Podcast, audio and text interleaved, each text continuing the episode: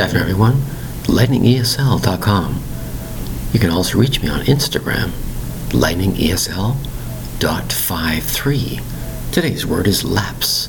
Lapse. One particular syllable, spelled L-A-P-S-E. Lapse. Lapse is a term we talk about when we forget something for a split second. We have a lapse of memory. Where's my car keys? I can't believe I did this. Where am I? Why am I doing this? It's a certain type of situation. You forgot about this. You forgot about why you did that.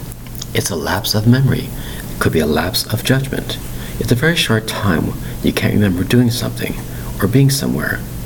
You might say an accident took place because of a lapse of memory. You didn't realize a red on a traffic light meant stop. It was a lapse of memory to do this, a lapse of memory to do that. Let's say you're playing a particular sport and you're supposed to do this to get the winning goal and you forgot. That would be a lapse of memory. L A P S E. One particular syllable for the word lapse. You might call it unusual behavior because it's not a normal situation. It was a lapse of behavior.